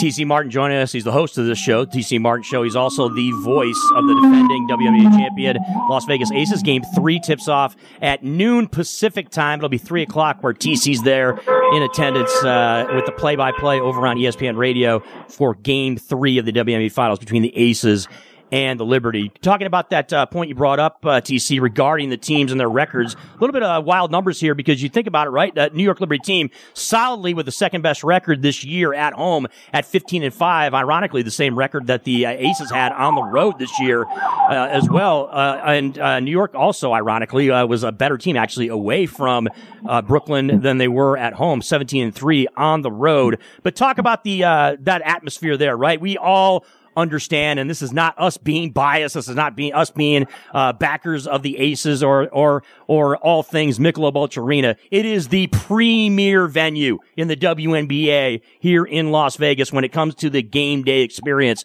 Talk to us, TC, about what is going to go down there on Sunday in uh, Game Three of the WNBA Finals, as far as the atmosphere at Barclays Center with the New York Liberty and their fans. Well, let me tell you, uh, the Barclays Center is a close second, and it is second. Let's be clear about that. Yep. Even though the Barclays Center, you know, can hold 17,000, I was here for two regular season games, and you got to remember, you know, one game was, they're both in August. One's at the beginning of August, one was at the end of August, and they had packed that place. Uh, you know, they had, they had tw- like 12,000 there for, um, you know, for, you know, the Aces and the Liberty. But here's the deal. The Aces fans have been there basically from day one in 2018. The Liberty have not been good. You got to remember, and they bounced around a little bit. This is only their second season back here really in the city of New York and Brooklyn. They were playing up in Westchester before. And, you know, again, they really didn't have much of a home court advantage playing a smaller venue and they were really disconnected out of the city playing way out in the suburbs. But it wasn't until they got the new ownership, uh, the Brooklyn Nets ownership and they brought him into this, this beautiful building. And I was blown away by the building. I was blown away by the crowd and the atmosphere. And you know how it is, guys. Once you start winning, then, then, then the crowd comes out. And, you know, we see the celebrities, you know, whether they're athletes or they're, you know, musicians or, you know, artists or whatever it is, movie stars, uh, at the Michelob Ultra Arena, but you get that New York vibe side of things, you know, at, at those games. I mean, just at the, the, the two regular season games. So I know that it's going to be packed and they're going to have the celebrity status, the star factor, you know, on Sunday. And if there is a second game on, on Wednesday, and yeah, the Aces, honestly, they have not been close in the two games, getting just blown out. I mean, you know, they lost one game by 38 points, you know, to, to the Liberty. And, um, you know, but I, there is a different, there's a different aura about this team now and very curious, you know, tomorrow going to practice and then come the game on Sunday of what the Aces demeanor is because I did notice a different demeanor, kind of a taken back uh, demeanor uh, in those other two meetings. But now that since they've been rolling, they've won 11 straight games now. Uh, and again, they're on this mission and they're up two games to none. I know they're going to play very, very loose and they feel, hey, we are the better team right now. But I will tell you, New York will become, uh, they will be ready to play. They will come to play because as far as they're concerned, and they've told me this. They said, "Hey, the Aces haven't done nothing yet. You know, we, they did what they're supposed to do. You know, they held serve, and as we know, you know, the series doesn't start until the visiting team wins, right? But in this situation, because it's only a best of five series, first one to three wins, Aces win, then it's all over. So uh, I expect a wild, crazy, uh, electric atmosphere, just like we've seen in games one and two. That's what we're going to get here in Brooklyn.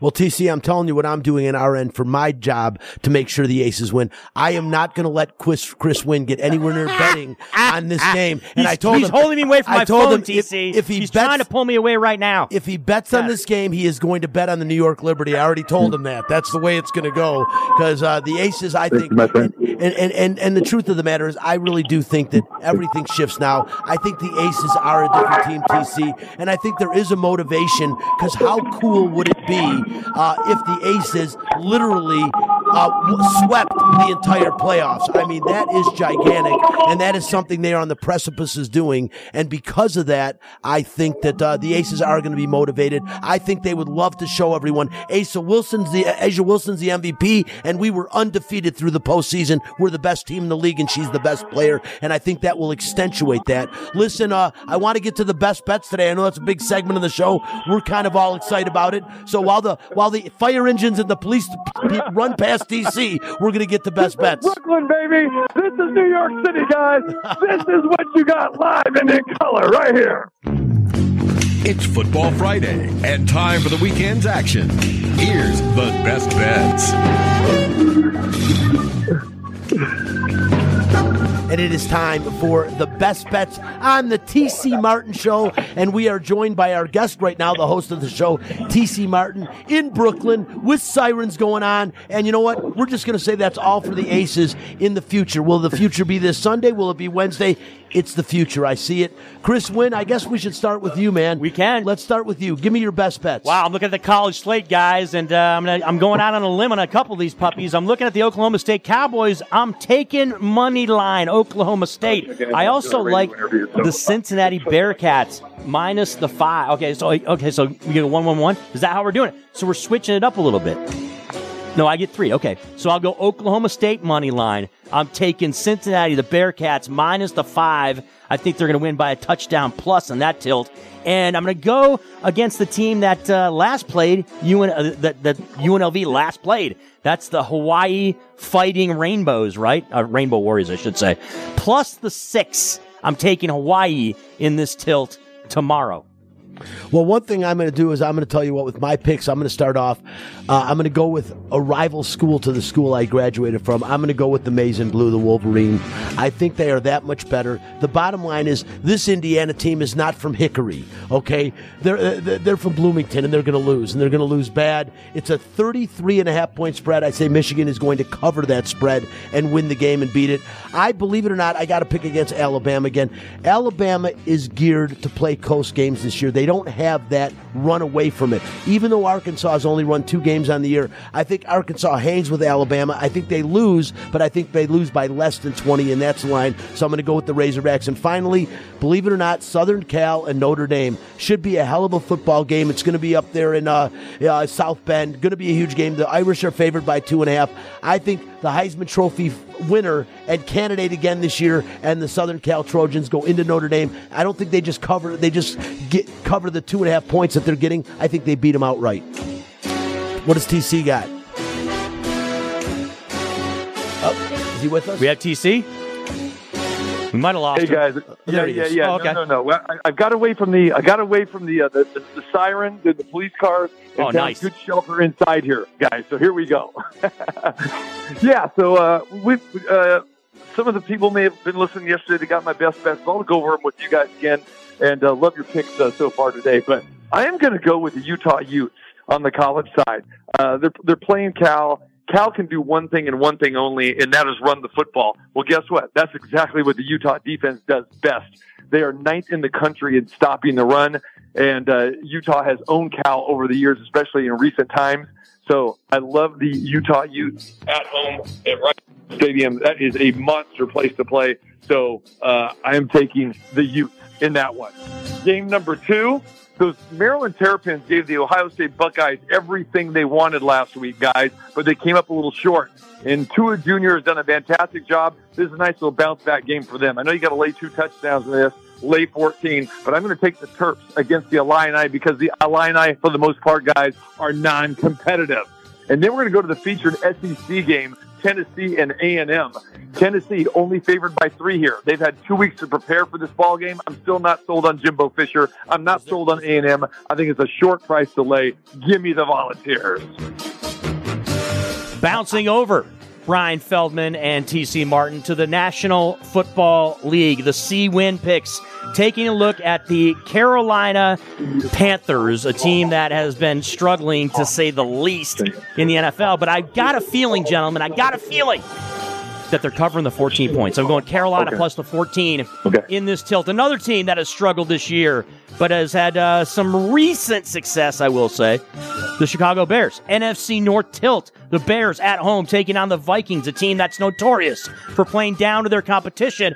I'm taking the Bears plus the three. I don't think the Bears win, gentlemen, but I think the Bears keep this a one or two point loss in this game. And my final game in the NFL is the Monday night tilt in Los Angeles. The Chargers hosting the Dallas Cowboys. I'm going with the Chargers plus the two against the Cowboys. There you have it. C Winn's picks, and mine are simple. Believe it or not, this is not a homer pick because I'm not from Las Vegas and I don't necessarily pull for the Raiders. I cover them, but I think the Raiders win two in a row. I, I like Bill Belichick coming into town. I think uh, you know that would be two wins in two years over the Patriots, but I think Bill Belichick likes to help out his proteges because people criticize him so much. So I think the Raiders cover the three points. They win the game and they beat New England by more than three. I know it's a nine and a half a lot of points to give up, especially on the road. But Cleveland is without Deshaun Watson again this week. And the San Francisco 49ers have the best defense I have seen in probably six or seven years in the National Football League.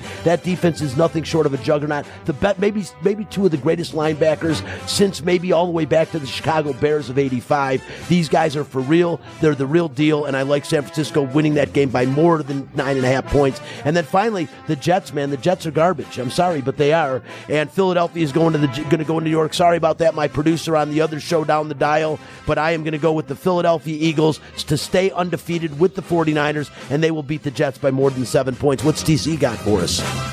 Oh, Bryan, I love you, man, because you got two, uh, two of three of my picks, brother. You got. Uh, uh, not much more to say about the 49ers. Go with the best team in football. I don't care if you got to lay eight, seven. It doesn't matter because, like you said, no Deshaun Watson. That's fine. You're going to get you, give me DTR. Forget about that. No, no, no, no. Three interceptions last week. Niners are rolling. You have to prove me wrong. And believe it or not, they've actually done well when they've traveled to the East. I know a lot of people think, hey, you get the 49ers, these West Coast teams that travel east. You know, early morning game, not so fast. What happened opening day? Went to Pittsburgh, flew out the Steelers 30 to seven. I'm with you. Also, I like the Bengals as well too. I think the Bengals are starting to play some, some better football last week. Had them last week, going to get right back on them again this week. So I'll take Cincinnati laying two and a half. And then finally, it's all about the Eagles. I'm all about playing good teams, and the Eagles are one of the best teams in football right now. They are starting to roll with that offense with Jalen Hurts and company. So I'm with you, brother. I like Philadelphia. So for me, it's San Francisco, it's Cincinnati coming back strong, and the Eagles keep on rolling. Fly, Eagle, fly, baby. Those are your best bets, folks. Bryan Feldman, TC Martin, the host of the show, and C Winn. Yeah, if you want to take a stab on my picks as well, too. Hey, TC, uh, enjoy yourself there in and around the Big Apple. Uh, we're looking forward to your call Sunday with the Aces. Uh, hey, hey, L&B Spumoni Gardens. That's the word I'm getting from some of our uh, hockey media friends as far as a spot in Brooklyn, my friend. I don't want to jinx anything, but TC, you can shave the finger, the ring finger on your other hand because you're getting another ring, brother. That's all I got to say. Go Aces. I cannot see them losing three straight to anybody, let alone the New York Liberty. Yeah. Yeah, they will not lose three straight. There's no question about that. Guys, the food picks will be coming. Thank you for the tipsy win. Uh, actually, yeah, text me that, that name because I'll be diving into some great food here. And I appreciate you guys for filling in today. Mucho gusto. And go to the website, check out all the best bets at tcmartinshow.com. Guys, love you. Take care. See ya. Thanks, TC. TC Martin. He'll be back uh, next week without question. Thanks to uh, Justin Chuck Numchuck for making us sound The good. Chuckmeister. Bryan, Bryan Feldman, Chris Winn in for TC Martin. Also, follow all things TC Martin at the TCMartinShow.com, www. Thanks to Dave Goucher, our guest, as well as a great interview with Bryan Feldman and Divine Deablo earlier on in the show as well, too. Bryan Feldman, final words as we head to the weekend. I'm just saying, you know, the only thing better than listening to Alicia Keys is looking at Kate Hudson. I'm going to leave it at that. Everybody have a great weekend out there. We will talk to you on the other side of Sunday. Have a great night, everybody.